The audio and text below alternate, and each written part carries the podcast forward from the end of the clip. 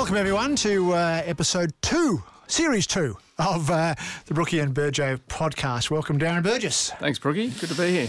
And our special guest today is Matthew Inness, the high performance manager at the Western Bulldogs. Now, we promised not to talk about the grand final. We had Burjo lording it over everyone last week, uh, Matt. Matt, obviously on the uh, the losing side of the grand final, but we don't want to uh, linger on that. Man, I want to start. I first came across you as a cricketer. I mean, uh, left arm bowler, Yep, right hand batsman. right. You know, Yep. that always interests me. But um, and then you sort of morphed into uh, into a, a career in, in high performance. Just take us through your your journey because a lot of you know, you obviously while you were a professional sports person, you were still pursuing your long term career, and uh, a lot of people don't do that. They just live for the moment and uh, and don't worry about what's what happens after sport. So were you always conscious while you were playing cricket that uh, you needed to, you know, invest in your future, sort of? Um, yeah, firstly, thanks for having me. Um, yes, I, I was uh, always thinking about what, what happens after after cricket. Um, I, We should mention you played uh, Shield cricket for Victoria and WA over a period of half a dozen years or Yeah, so. I think it was about 11 years in the end. Oh, right. yeah. I think that's Sorry, important because 11 we all played cricket, but he actually Yeah, he played, played serious cricket. Yeah, That's yeah, right, yeah. So, um, yeah, yeah. So, okay, yeah. sure. So yeah, so I, I um I guess as a youngster, um, grew up in Broadford in Victoria. Mm-hmm. Always played footy and cricket. Wanted to play either at a professional level. Had a knee reco when I was seventeen. Didn't get back to playing football, so I played cricket. Um, and then yeah, first for Victoria when I was nineteen. Um, and I guess my cricket career coincided with.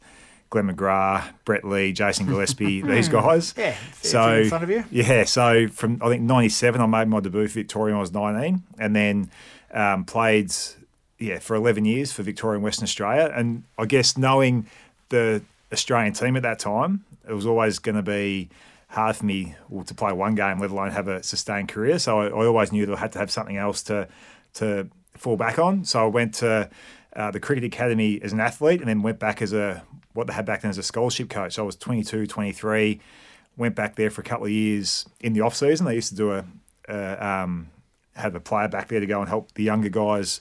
Um, and so I went there as a coach because I thought maybe I might want to go in the coaching path. Um, I so I kept the coaching part up and also the strength and conditioning side as well. Went back to uni um, when I was about 27 to do a masters, and I got to 30. Sorry, what undergrad degree did you So I did a sports science undergrad degree when I was straight from high school. Right, okay, and then your early cricket days. yeah, so, and then went back when I was 27 to do the ECU Masters, which every person in S&C has done now. um, so I did that, and I got to 30. Had a really good year of cricket, but I'd had a, enough of cricket. Finished my S&C uh, Masters, and then an opportunity come up to either keep playing cricket or to do the S&C with the WA cricket team. So the WA cricket team, but also the bowling coach for them. And then, so I was doing both at the same time. And then again, had to work out whether I was going to go down the coaching path or the strength and conditioning high performance path. And then I thought the only further way to go with the coaching was to either coach my own team or go to the Australian team. And I didn't really want to be on the road for, for nine months, as you know how, Yep. how taxing it can be. Yep. So then I decided to go more the high performance and got it off the PhD with the Western Bulldogs. So I was, I think, 33 when I got offered that PhD, went to the Bulldogs, and then through that, got into the Western Bulldogs, and I've been there ever since. What was your PhD on? Uh, So I did altitude and team sport. So back 10 years ago, altitude was a pretty topical Yep. conversation. So the Bulldogs had a, uh PhD in altitude, so I, I took that up. right, okay. Yeah. what'd you find? I found it works, but I guess the thing I was interested in how long it works for. So being in um, in a team sport with such a long year, thought you know back then they had the altitude training camps in November. Thought well, what are the benefits of that if the season's from March all the way through the biggest games in September? So I wanted to look at um, how long it lasts for. So I found that it, it does work, um, but the benefits were gone within three to four weeks. So um, I guess unless you can, so a train camp in November, by the time you get post Christmas, I guess the benefits aren't there as much as what people thought they might have been. So if you can keep topping it up throughout the year, it's a bit different. But um, yeah, so that's probably what I found. Yep. So some clubs have gone down the sort of altitude training room and, and setting up, you know, things at their at their training facilities to maintain that the response they get at, at, at altitude. I mean, did you go down that track at all, the Bulldogs, or, or not? Uh, with VU, VU's got the facilities there, so if we ever need to use them, we can we can use that, which we don't a lot because it's hard to. Yeah. I guess the the amount of time you got to invest in it to how much you actually um, get the benefit from. We've probably just gone down the more the path of get your training right and everything else, and then yeah, it's probably something that you add on on top of rather than necessarily invest too much into it. I don't think any teams are doing altitude at the moment. Any of the AFL teams so. or NRL teams? A I lot of don't think the. so. Uh, As you said, 10 years ago, it was very much, uh, I think Collingwood did it one year and won the flag. So and instantly everyone reason. said, you know, we're all going to do altitude. It must Yeah, work. exactly. good, it's a good scientific logic. Yeah. Uh, Yeah. Okay, so that altitude and that, it, it's a good arrangement, isn't it, between the Bulldogs and, and Victoria University where they have a combined sort of a job and study sort of program. I'm really impressed with that. Yeah, it's good. We've got um, so Amber Rowell, who's our sports scientist. She's um, she's obviously with VU as well. So I've got a joint relationship there. We've got some PhD students who um, who are funded through VU. So it's really good. We get a lot of things with um, some cadets that can come in and they both get benefits. The cadets Yeah. get the benefit through being exposed to a high performance program, but we also get um, whether it's an extra hand in the gym, whether it's um, data collection, that type of thing. So it works for both. Yeah, it's great. I mean, we, when we were at Liverpool, Darren and I set up a, an arrangement like that with John Moores University, and it was terrific for, for everyone. Yeah, Yeah, I think yeah. they're still doing It's it. I still think. going, yeah, yeah. yeah, that's right. That's good. Yeah, something we're remembered for anyway. Excellent. Nothing else. Um, okay, so um, you started off with the Bulldogs. In what role was it? Just straight S and C, or you know, um, and then you moved into high performance. Is that uh, the progress sort of? Yeah, so I went there um, for the PhD, but also at the time Williamstown was our aligned VFL team. So I went there as Williamstown's high performance manager. Right. Um, so it was it was good grounding coming from cricket. I hadn't really been involved in football a lot. I did a bit of stuff with the WA under 18s and East Perth at the back end of my career career, but in terms of a senior program, it was the first time with um, Australian football. So it was good to have that VFL experience combined with obviously learning through the Bulldogs and the PhD. So I was a bit of a hybrid. And then um, Footscray came into the VFL team. So I went from Williamstown to Footscray in 2014. And then 2015, I came into the AFL setup, still finishing my PhD. And then 2016 was my first year as um, as a performance manager there. So what's that, sixth year now in the role. So Right. Yeah. Yeah, that's good. Yeah, Burjo's never lasted that long No, anymore, but uh, exactly. you must be a nicer bloke. Yeah. But um, so tell us, I mean, that, that move from um, basically being an S standard sort of S and C um, to that to the high performance role the performance manager role. I mean, what what extra skill set or what are the extra challenges there in uh, in that role? Um, I yes, I obviously Burjo's well versed in it as well. I guess what what people see is people see you as a strength and conditioning coach who's good at what you do in that area, and then because of that, they think, oh, you're good at that, you'll be a good manager. But it's, they're not necessarily the same thing. So you go from being a good practitioner, and it's almost uh, like a manager's almost a field within a field. So you have to. Um, so you're good at that part, but then you have to upskill in terms of people management, um, all the logistics around organising different things. So um, although you get the opportunity th- through your strength and conditioning, I guess you have to also learn things as you go to be a high performance manager. Um, and I guess now a lot of the stuff I do in terms of my own professional developments, not so much in the practitioner side, it's more in the people management and all that side of things to try and keep upskilling in that area. Yeah, so you've done some sort of formal courses in that, or is it just learning on the job? I mean, people management is a, you know, some people have either got it or they haven't, or do you think it's it can be learned? I think you definitely get better at it as you as you get more experience. I think when you first start out as a as a manager in whatever area it is, you you're good at a certain thing. So you I guess you try and become good at that, and then you gradually once you've nailed that, and you can start to improve on the other things as well. So I wouldn't necessarily say I've done any formal qualification. I've been the AFL did a couple of trips to to Europe where I saw Burjo over at the Leaders Forum, I think, one year. So um, there's been a few little, I guess, informal things I've done more so than a, a course, but a lot of it's through having mentors you can chat to, just the people you learn along the way from getting experience. I guess the more experience you get in it, the better you come, become. Yep. What, what would you say the the main difference, the main skill that you've had to learn or develop um, in going from a practitioner, hands-on part of a team to leading that team? Yeah, it's a, it's a good question. I think um, probably the main skill is when you're a practitioner, being hands on compared to, I guess, trusting people to, to be able to do what they do really well. So, um, I guess when when I first started, um, because you're really good as a practitioner, or someone thinks you're good at being a practitioner, yeah, it's it's easy to keep being good at that rather than thinking right now someone else is going to do that. Someone else you have to give them responsibility to do that. So I guess the um, whether it's um, I guess trusting people to do that. So the ability to hand things over and manage them and give them advice and be able to, I guess, chat to them about how to, to improve their job and to have a bit more of a broad look at things rather than necessarily just focusing on your area, which whether it's training, whether it's a gym, I guess having a bit of a bigger picture look on the whole the whole footy footy club. And I guess my experience as an athlete's also helped that because it helps me relate to the players a bit more. Um, I guess that little bit of coaching I've done previously helps me relate to the coaches. So it's a bit more of a helicopter view on all the different um, sub departments in the footy department rather than just your area of S and C. That's probably the biggest thing I reckon. Yeah, I was I was going to go back to that. Yeah, we often uh, talk about what younger strength and conditioning coaches and sports scientists, nutrition um, need to do, and that's always get in front of a team as early as they can, whether it's their sisters, brothers, local team, and, and learn doing that. You had a slightly different path.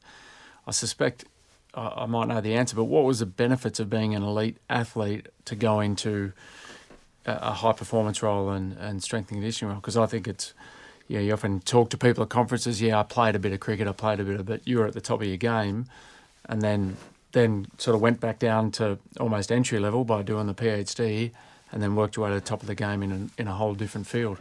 Yeah. What, what, what lessons or what was the benefits of doing it that way? It, it was definitely um, being able to relate to the athletes. I think that was really important sure. um, when you're dealing with athletes.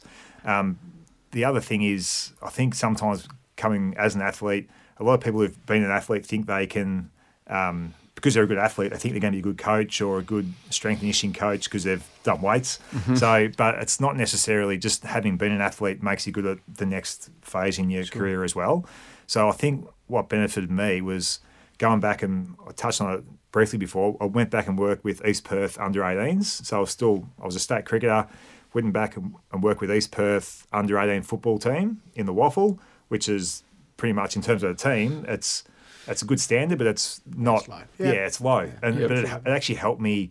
I guess my experience as an athlete, and when I was still an athlete at the time, relate to these guys, and actually so I could communicate with them. Like you said, it actually helped me get in front of a group. It was if I made a mistake, it wasn't. You're not making a mistake with Marcus Bontempelli. Mm. You're making a mistake with. Um, a 16 year old kid, um, which you still feel just as bad yep. if something goes wrong but I guess the consequence isn't as great. So I got the experience of working with a lower level athlete, and then rather than thinking I could just come straight into um, an AFL team or a state cricket team, I'd had a couple of years of standing in front of athletes, yep. um, communicating with them, working out what does and doesn't work. Um, so I reckon that was really helpful as well. For sure. Yeah, For it's sure. just so important, I think, because, you know, I mean, starting at the bottom and, and working your way up. I mean, I think you know, I know I sound like an old, well, I am an old fart, but you know, I think a lot of young people think they can just sort of, you know, do their exercise science degree and then go in and be a high performance manager in an AFL club. You know? yeah, and, uh, exactly. And you know, you need a bit of humility and, and realise that you know you you might have just done your degree, but you really don't know an awful lot, and uh, you've got to start at the bottom and get good experience at whatever level that might be. But it's you know, usually at a lower level and, and usually voluntary. A lot of yep. the time is, uh, you know, again, people think, oh, you know, I need to be paid a fortune, and but you've got to earn that right, haven't you? You've got to, uh, and I'm sure when you're employing people now, you obviously, you know, one of your main roles now is to employ the rest of your team, if you like, whether it be, you know, um, sports scientists, nutritionists, whatever. So, what do you look for in, in, you know, what experience that they've had, and other than their qualifications, obviously? Yeah, so yeah, obviously qualifications is, is one thing. Um, experience with whatever group of athletes it is. So if you're trying to work with an AFL group, um, if you've got two people, one's working in an AFL group and one's at a low level, then obviously that's going to help that person. It's not the be all and end all. Um, a big thing though is how they fit into your organisation. I think um, it's one thing to have the experience, um, the knowledge, qualifications, but if that person's not necessarily going to fit into your organisation, um, then that's you know that's going to be problematic. So, what sort of qualities do you look for to, to know whether someone's going to fit into the organisation? Yeah, I think um, it depends on the role partly, but I think empathy is a, is a good one. If you've got empathy for the athletes, um, if you've got an understanding of um, where other people are coming from, um, someone that listens as well as um, can talk. So obviously, how you listen, whether you, whether you take in what the person's talking about and you can respond in that uh, perspective. People who can relate to um, all the different departments. So someone might be really good as a practitioner, but if they can't see any wider than just their little area, and do, do, I guess don't necessarily see how their area fits into the wider football department or whatever department it is. So mm. there's some of the things that I, I guess I look for. Um, if they're willing to get their hands dirty as well with all the COVID cutbacks, everyone has to be a bit more broader than what um, they maybe once used to have to be, yep. used to used to be. So are there some of the things I reckon you can see if someone fits into your organisation? So let's say you you've narrowed it down to two people, and um, what what research, what background research do you do on the person? Who do you call uh, to find out whether they fit? Because they might be technically the same, similar experience, both five years at an AFL club, or how. What, what might be the discerning factor, and how do you go about finding that out?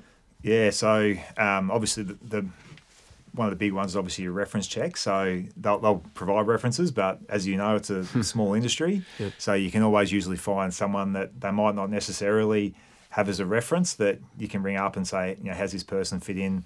How, how were they? How, how were they to work with? Um, you can usually find out if someone was um, tough to manage. So, yeah, so there's a whole whole range of things like that just by ringing up people that aren't necessarily their reference checks, but yep. um, who they might come across over their time. Yeah, for sure. That's uh, it's a trap that people fall into all the time. The amount of times I've been uh, contacted because, as Brookie so eloquently pointed out, I've been at a few clubs um, and said, "You were there with that particular person. How are they?" You know, even though I wasn't clearly on their reference mm. check. So, yeah. yeah, it's a really good point. Um, what about multi-sport stuff? The fact that you came from cricket into AFL, do you think that that helps somebody have a have a you know because footy AFL same as soccer or baseball, or basketball can be fairly insular, and you need to be a football guy or an NFL guy. But do you think that helps? I think it helps with a different perspective on things, definitely. So, um, cricket being more of a skill based sport, obviously the physical part's still important, but in, in essence, if, if you're a great batsman, then you yeah. can generally um, get away with it more than if you're fit but not a great batsman. Yep. So having being a, coming from a skill based sport um, can help in certain things, um, but I think having understanding of the sport and how if you can bring things from that sport into the sport you're working with, then that's that's uh, important. There's probably uh, in terms of cricket to Australian football, there's less trans. Obviously, um, your um, sport you've been involved in a lot with whether you call it football or soccer. Yeah, um, yeah. So yeah, so obviously there's different. You know, there's more you can transfer over with cricket. There's things you can, but I guess it is a little bit more limited. Um, I do sometimes talk to players about like for me as a as a bowler, it's a bit of a close skill. So that compared to goal kicking, you can say you know pre pre ball routines for cricket, sure. goal kicking routine for football. There's you know the mental aspect there. So there's little things like that you can do. But in terms of um, the actual sports, um, cricket to football's a bit less. Yep. But it's, it is it is good to have different experiences um, and being an athlete in one. And I guess that's probably the main thing I can yes draw for, from sure. it. Yeah. Okay. And so that that sort of uh, you mentioned, you know, me and Brookie have been involved in, in a couple of different sports.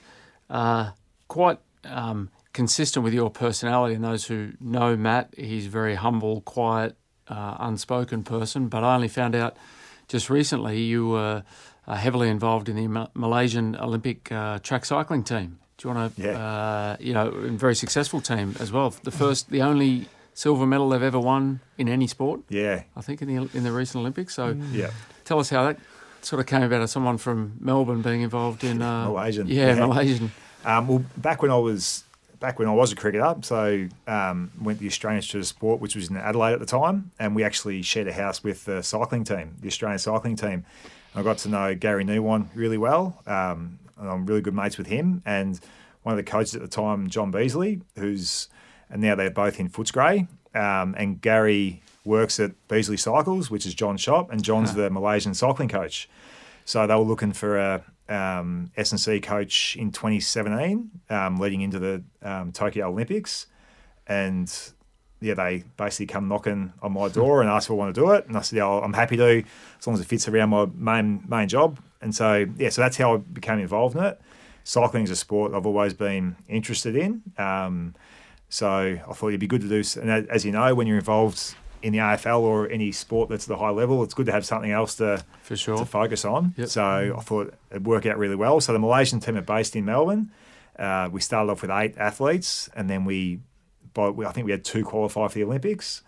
Um, one Azizul, he he won the bronze medal in Rio. Um, so he was getting a bit older. I think he's 33, 34 now, which for a track sprint cyclist is right on the edge of maybe starting to um, go down the other side of the hill.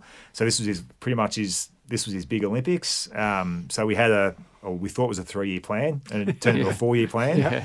of how to get Azizul to try and win Malaysia's first ever gold medal in any Olympic sport. Um, he didn't win the gold, but he won the silver, and the race panned out very different to how anyone thought it would. But to win a silver, it, it was a keirin, which is a track cycling event. It was a yeah Malaysia's first ever silver medal, so it was yeah it was Exciting. very exciting. And uh, we spoke about it the other day, but what, what are the main differences? Um, and not necessarily from a technical point of view, but more your communication, uh, organisation, um, perhaps long term planning, integration of staff um, between a team sport and and a solo sport like that. Yeah, it's really different. Um, the the team sport aspects compared to individual sports, one thing, but also the long term plan compared to a week to week plan that we have. So um, in Australian football, you can get focused on the next week, and the results of that game almost dictate. You know, it's like if you had had a bad loss, and it's the next week's a bit worse than if you had a, had a win.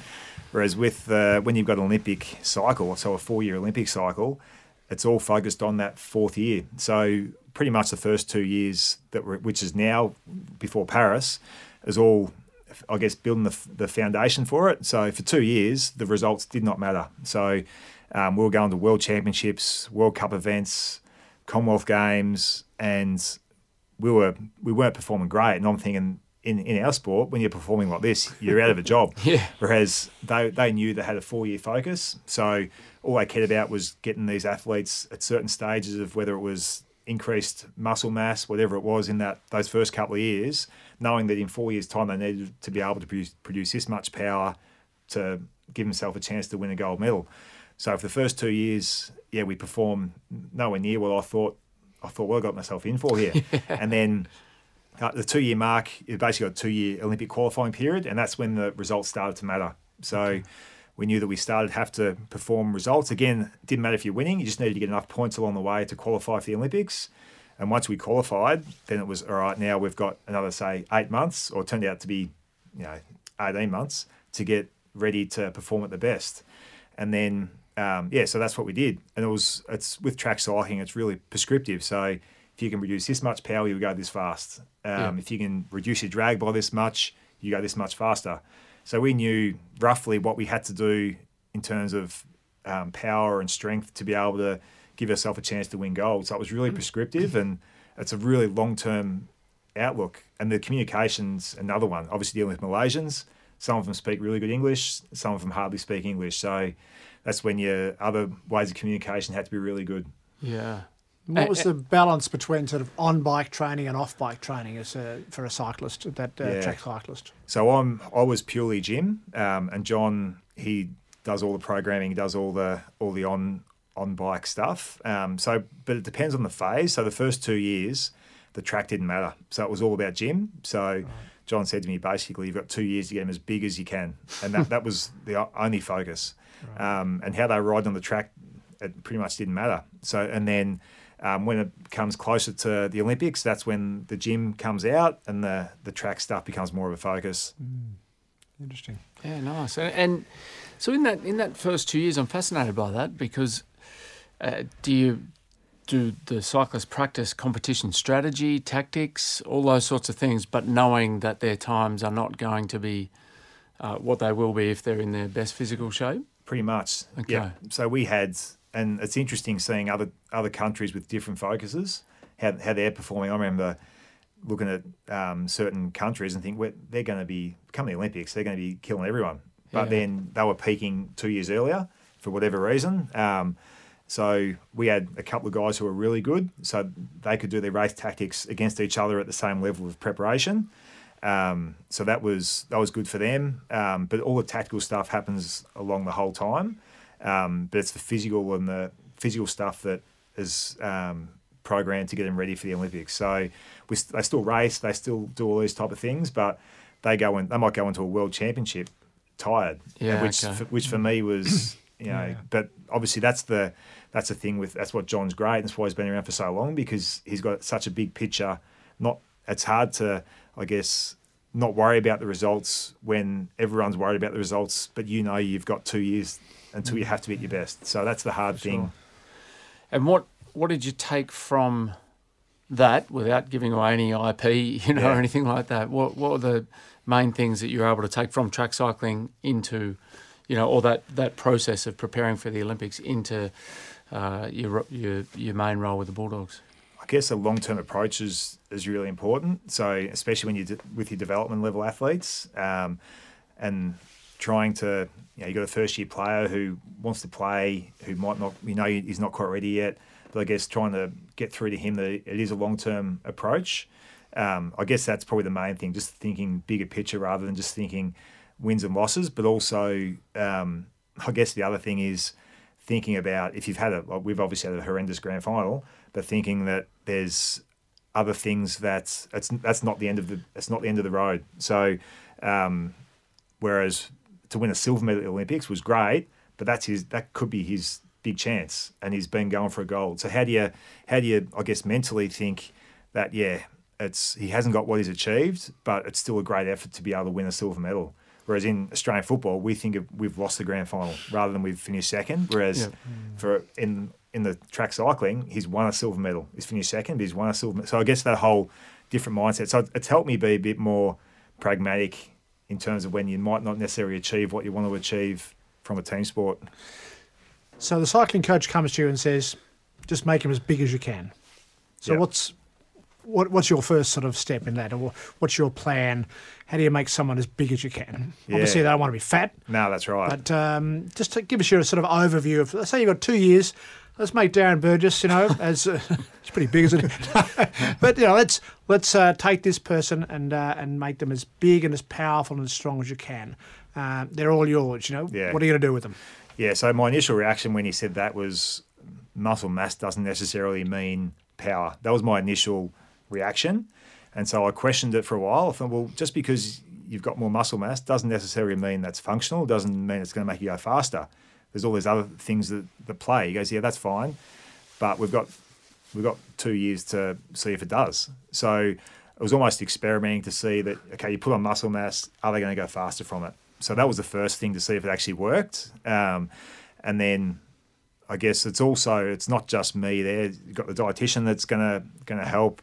Um, you've got the performance manager who's going to try and tie it all together with body position to see air, re- release or reduce aerodynamic drag, all those type of things. But well, from a start, all right. So what are the what do we learn from all the research about hypertrophy? You know, how, how are we going to maximize hypertrophy? Do we use blood flow restriction? Do we use um, time under tension? Do we use slow eccentric stuff? So all the tools you have as a practitioner, which one of these is going to be useful and which one's going to be the most beneficial at which time? So we, we tried them all, and then we went through different um, phases. We said, right, here's a four month practice phase. So these four months, we're going to practice. We've got an event at the end of it.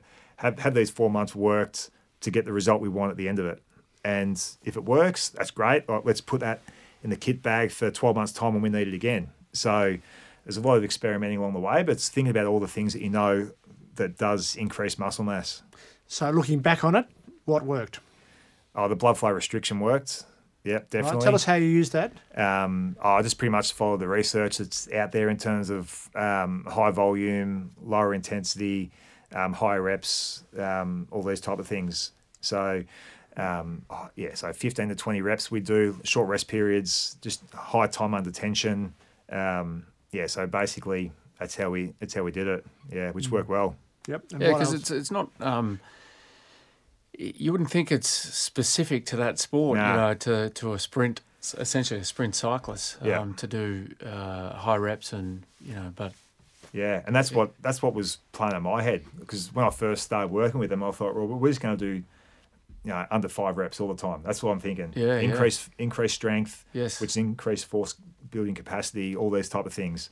But then when when you start to deal with the coaches who know the sport, so yeah, it is a max power sport, but a keirin, which is the one we won a silver in, the race goes for a minute and a half. So even though it's it's not a single contraction, you've got to need to have this really big gear, ride a big gear that needs force to be able to turn it over. You need to be able to turn it over a hundred times. yeah, Yeah, yeah. So going so in my head, going from being just being able to produce a lot of force once to being able to do it for a minute to a minute and a half. Once I got my head around that, I guess it changed how how I thought about it. yeah, fascinating. Okay, so uh, back to back to the the day to day job with the with the Bulldogs. Um, what give us a sort of a, a typical day in terms of the number of conversations and, and decisions you might need to make in your role. Let's say it's a main training day, um, uh, you know, a Wednesday before a Saturday game or whatever it might be.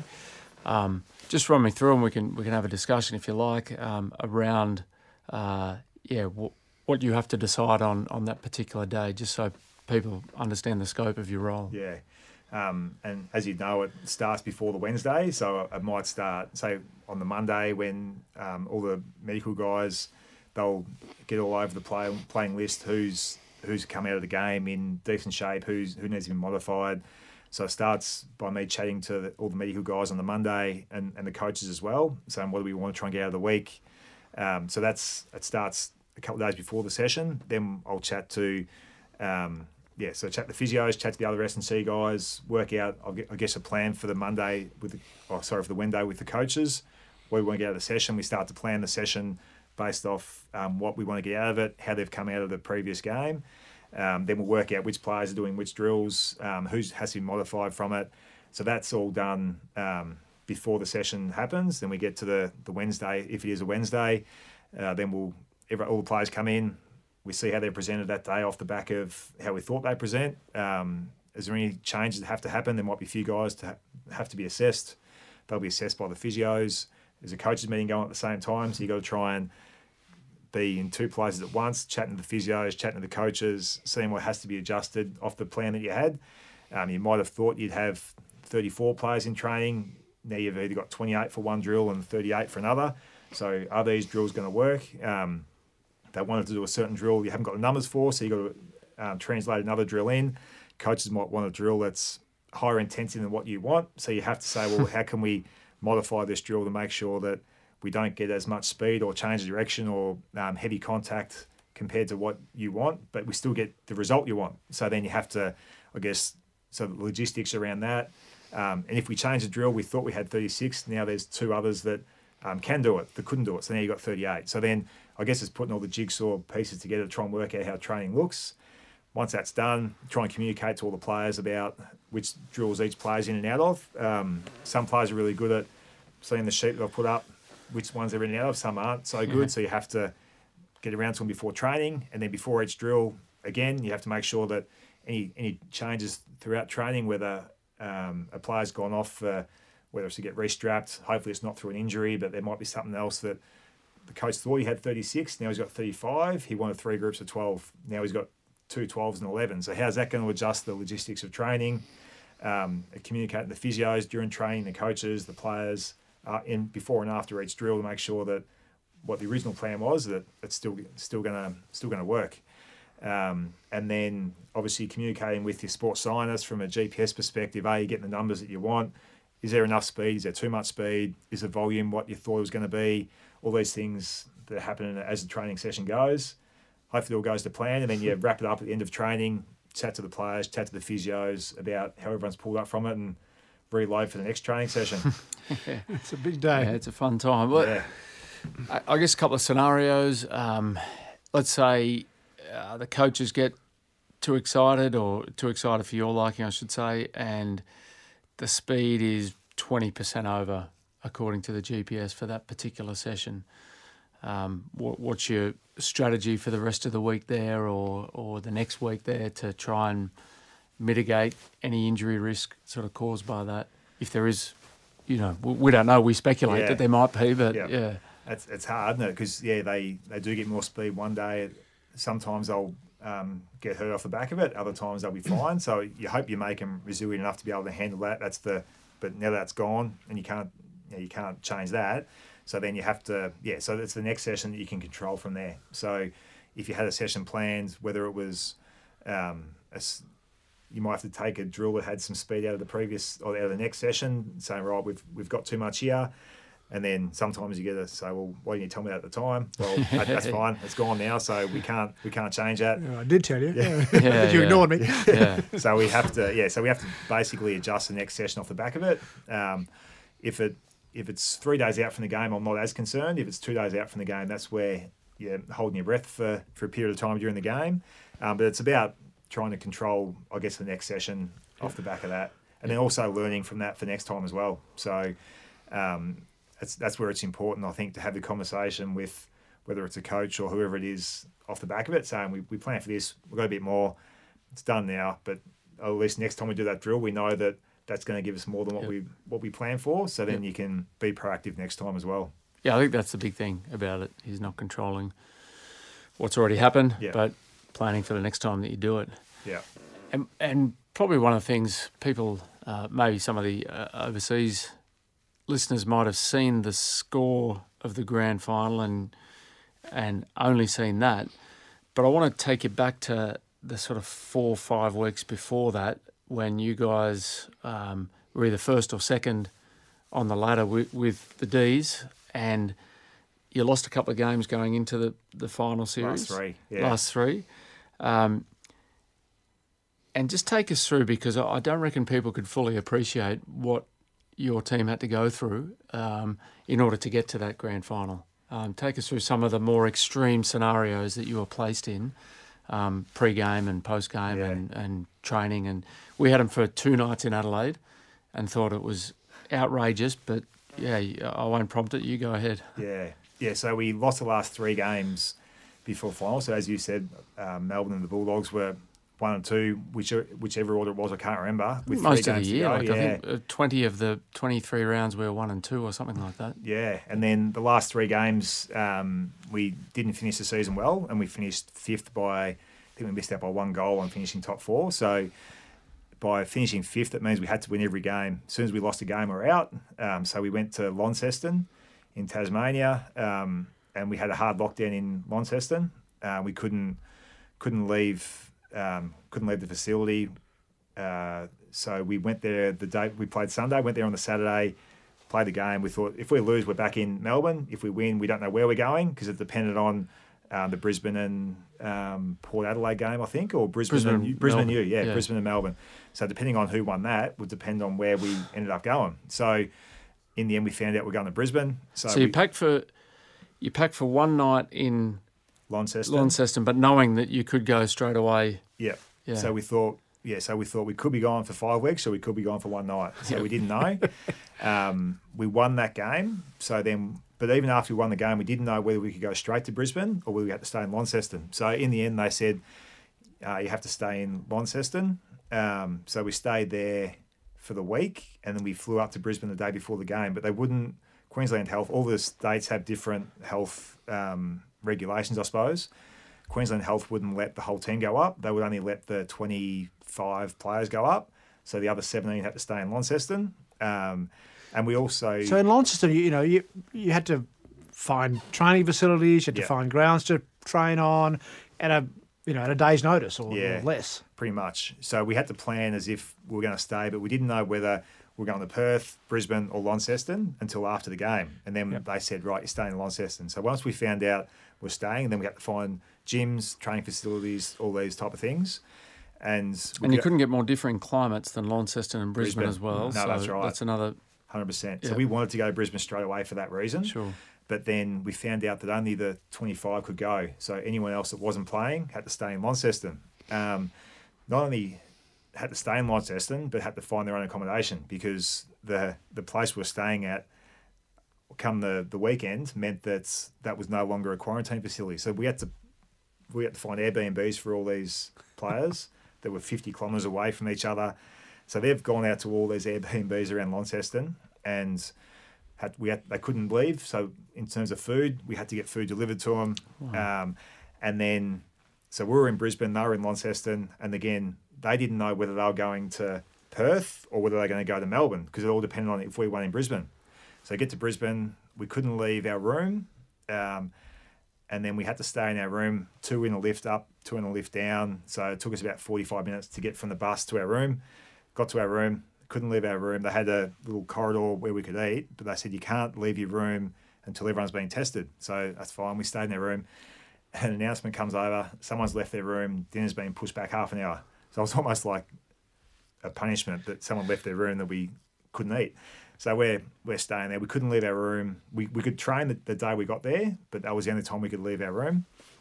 Then we played that game. So how did you have meetings and things like that? Well, we mean, uh, had to have the meetings at the ground. So we had we had meetings when we trained, and then Yep. we couldn't see each other pretty much until the game. So they did the knock on the door when you when your foods arrive, or did they do the text? So we could go into. So there was, we're on four floors, so eight or nine people a floor. You could see the eight or nine people on your floor to eat, but you had to go back into your room to eat. It's the only time you could see. And then, so we played a game. At this same time, we got 17 players back in Launceston, not knowing where they're going. We ended up winning by a point. So those players in Launceston had to get a plane to Perth rather than Melbourne. So we all met each other in Perth. Again, hard lockdown in Perth. Um, we did have a little playpen that we could walk in, which was nice. So I also want to paint it for the listeners. You were playing a team in Adelaide, Yep, but you went from Brisbane and Launceston to Perth. yep, yep. So I just want to point Yeah. out that the, yeah. So we were so we all met up again in Perth. We weren't sure whether we are going to see our teammates who were back in Launceston, but when we won, we thought this is great. We all get to reunite. So I've gone to back to Perth, stayed there for a week again in, in lockdown. lockdown. Yeah. Um, now Perth didn't recognise Brisbane. The one day we spent in quarantine in Brisbane, so our quarantine reset when we went back to Perth. But those from Launceston, Perth did recognise Launceston, so we're on a, a week different quarantine countdown clocks. Then we went to Adelaide. Um, they wouldn't let us train in Adelaide, so uh, we went to Adelaide. We played the game in Adelaide. Couldn't leave our hotel. Um, couldn't train in Adelaide. Um, we won the game. Then That's the, that's the prelim final to get to the, to the to the grand, grand final, final. and you won by, even though you weren't favourites, you won by 70, 80 Yeah, points, I think. like. From, Yep. yep. Yeah, so we won that, and then but our quarantine, according to Adelaide, finished at midnight, so we could get out the next morning for a walk. But then we got back on the bus back to Perth. Our quarantine started again. So then we're back in Perth, different hotel to what we were originally, um, and then we had another week in quarantine in Perth. Luckily, we had a, a week before the granny, so we had a week out. So just to explain, there was two weeks because of the particular circumstances. There's usually only one week between the, the preliminary finals and the Yep. grand final, but there were two weeks because of the, the COVID issue and, and uh, to make sure everyone could get in the one place. Yeah, So at the start of that two weeks, you were quarantined for a week, yeah. and then you were basically free for the second week. Is that right? Yeah. So we were free from the I think Sunday, so the last week of the grand final. Um, that's when we could actually go out and walk around and um, pretty much like you guys were Yep. um, for that two weeks. Um, but the food was a hard one. Our dietitian trying to organise because we were in quarantine in our own rooms, had to organise individual meals for each player. Some players are um, you know celiac, some Celiac and- players yeah, are um, yeah. vegan. Um, some players have um, you know nut allergies. Had to organise individual meals. High carb, each- low carb, yeah, high fat, low fat. You know, To Everything. go into Yeah. your room, so there wasn't even a communal. Yeah, so in food Brisbane, area had to try and do that. And then at the last minute, I said, now you can. Oh, but this is in Launceston as well. Yeah. Organise individual meals for everyone. So, Mm, yeah. And so the resilience of the group to get through that, Mm. eh, where do you think that came from? Like, how do you, how can, yeah, what do you learn from that? Because Yeah. it, was truly remarkable to, to do what you guys did to get through. Because playing against a team that was based in Adelaide, no lockdown, no, you know, seemingly from the outside, had a, a, a far more natural preparation than what you guys did. Yeah. Um, yet you got through all those games without, you know, uh, really comfortably in the end, other than the one game in Brisbane, I guess. Yeah, I, I'm not sure. Yeah, I don't know what. I guess um, our group's pretty laid back with that stuff. So and Bevo's Bevo's great, and he's he's um, yeah. He, I guess he creates a scene of you know let's just let's just deal with what we deal with Yep. type, type of thing, and doesn't make too too much of a deal of it. So I think it comes from comes from that. I didn't hear any whinging from anyone, any players or staff.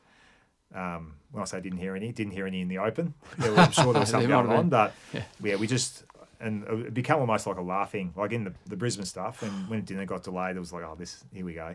And, and there was no complaining about it. was Just it was almost like a bit of a bit of a joke in the end. So they were just, and it, what it did do is when you could see each other. And, like we went to Perth and we had like literally a hundred meter walking area, and it felt like we were on holiday just because you had this little one hundred meter area we could, we could actually mm. walk in. So it made you appreciate the things you did have. Yes, silly as that sounds. Uh, I think that it's Yeah. the same with us. We weren't under anywhere near as strict lockdown. What, what are the that was the same with us. particular, you know, challenges for the high performance staff in a situation like that? I mean, obviously, maintaining uh, fitness, maintaining, um, uh, you know, as you mentioned, nutrition. I mean, huge challenges for the staff. Yeah, it's it's just not having what you used to have. So and just trying to be adaptable. So the gym stuff was was a challenge. So you know, we spoke a little bit about in the in season, you know, what you've got up in in Perth and so hmm. that type of thing. So it's about thinking what you've got and how your ju- your normal setup's not going to cut it here. So how you adjust. It's it's almost being just adaptable with what hmm. you've got and realizing that it's not going to be perfect. And I guess sometimes you think if everything's not perfect, then you know how can we how can we deal with this? You haven't got the right food, you haven't got the right recovery, the right gym.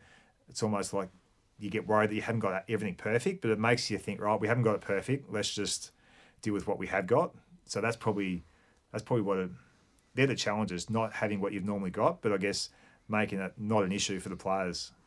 Yeah, I reckon that uh, that uh, brings about the most important point that I've learnt in this whole COVID sort of scenario. I'd be curious to know from you the difference uh, between the real attention to detail that sometimes in a role you kind of have to have. You know, you're only allowed one minute in the ice bath, whatever it might be, compared to what you've just described. Um, I've had players in the past. We interviewed uh, Travis Boak in Series One, and he weighs all his food, and you know all those sorts of things. To what you've just described, where where does a balance fit in that? You know, Yeah. going forward. Yeah, it's it's a good point. I guess it makes you realise what the things that are important and getting the important stuff right. And it's it's something that we that we know. Just getting the, the if you get the basics basic stuff right, then that's ninety percent in it, and the other ten percent's stuff on top. But um, it's get the training right, making sure that you know you've the the main key lifts in the gym, whatever it is, get that stuff really get that right, and then I guess not making the other stuff really you know, if you haven't got it, make it don't don't make it a bigger bigger issue for the players. I guess I always thought you couldn't travel on the day of a game to to play, you couldn't perform, but this has proven you can. Um, and even though at the start, I, like I didn't think had been able to run around in Adelaide before the game, I thought this is not good because we've just had a three-hour flight. How are we going to be stuck in your room and then play a prelim? And I was really anxious about that. But it's important not to put that on the players Yep. and just trying to, I guess, make it seem as normal as you can for the playing group. And if, if they feel like it's okay, then I reckon you're halfway there. So do you? It's a it's a really good point and something that we spoke about with the D's in. So our best physical output game for the season was against the Gold Coast at Marvel, and it was at least fifteen percent above anything that we've produced, um, and that came on the day after sitting on the tarmac for eight hours in Brisbane because we were due to play, and then it got cancelled, and then we didn't know whether we were going to Perth whatever. So we just sat in the tarmac, and I'm ordering Uber Eats, and they're dr- driving out to the all that sort of stuff. The next day we played at midday or some ridiculously early time, and the boys were unbelievable. Um, did you speak about that as a group, um, as a high performance group, about your communication uh, before that, that Adelaide game, and and to to not make it a big deal? Yeah, that's what it just yeah, just don't make it a big deal. That's what we did. So even though we couldn't train, what we did, we, we just tried to work things around. So we organised lunch at the ground. So by organising lunch at the ground, it meant we had access to the ground to walk around for half an hour. Yep. So even though, you know, the only we couldn't leave our room pretty much except to eat. So we thought, how, how can we make the most of it? So all right, let's eat at the ground. Yep. So then we took it to the ground, and then so players could walk around, got a feel for the ground, that type of thing. So um, by doing, so, and we did the same thing in Brisbane. So just by doing things like that, actually, like, how can we make this situation better? The only time the players got to see each other in Brisbane was at lunch, and we so we had lunch at the ground. So just little things like that that we tried to make it as, uh, and that was and they loved it because actually, brilliant. yeah, normally they're trying to go to their own room and spend time by themselves, but they wanted to see each other. So you stayed at the ground a bit longer, but had lunch Yeah, in so order we, to. so we stayed at the Yeah, ground, had lunch. We had to go back to the hotel afterwards. Yep. But at least we got half hour, forty minutes there. To, yeah. yeah. Excellent. Uh, just about out of time. Um, Yeah, what I'm hearing is basically that the normal stuff you guys do is a waste of time because you know you don't, you don't do it, and you perform very It's all the stuff, the nuances behind that, Oh, before that, course, that led into it. Yeah. Um, quick lesson. Uh, you spoke about your own development as a high performance manager, one of the premier ones going around. What you spoke about PD. How do you teach yourself? What do you do other than talking to people? Um, any books, any podcasts, anything like that that you could recommend uh, the rest of us listen to um, to help out? Not sure I'm one of the premier high performance Absolutely, managers, but no. Absolutely, yeah. um, no, I, I think it's just I, I do try and I try and read as much as I can. I, I do try and stay up to date with what's happening on Twitter because you do see some things that are Yeah. For sure. really good. I know it gets a bad rap at times, but if you follow the right the right people and you see the right things, and I'll recommend things for you. So that's that's probably the main my main area of trying to keep up to date with what's going on. Um, I used to read a lot of um, scientific papers. I probably haven't been able to do as much of that lately. Um, yeah, so it's more. I guess it's more just trying to keep up to date with people who you know, there's people on Twitter who I who I admire. So just trying to follow what they're saying, or, or trying if they're recommending something, I might just have a quick look at that. So yeah, I don't spend as much time as I'd like to, but Well, you got two kids, two kids just yeah. renovated a house, Yep. and you know all that sort of stuff. So Yeah, yeah, exactly. yeah, it's it a bit makes going it, on. Makes it a bit tough. Yeah, No worries, mate. Hey, listen, we really appreciate it, and and I don't. Uh, I don't undersell this by saying that um, Matt's comfortably one of the most humble humans I've ever met. For someone who's achieved so much, so his first year, the Bulldogs won the flag, which we didn't even talk about it. They they won the whole thing. Um, so it's a it's a privilege for us to have you on here, mate. Really appreciate it for sure. I appreciate you asking me. It's um, it's been good, No No, worries. Yeah. Thanks very much, Matt. Thanks All a the lot. best. Cheers. beautiful.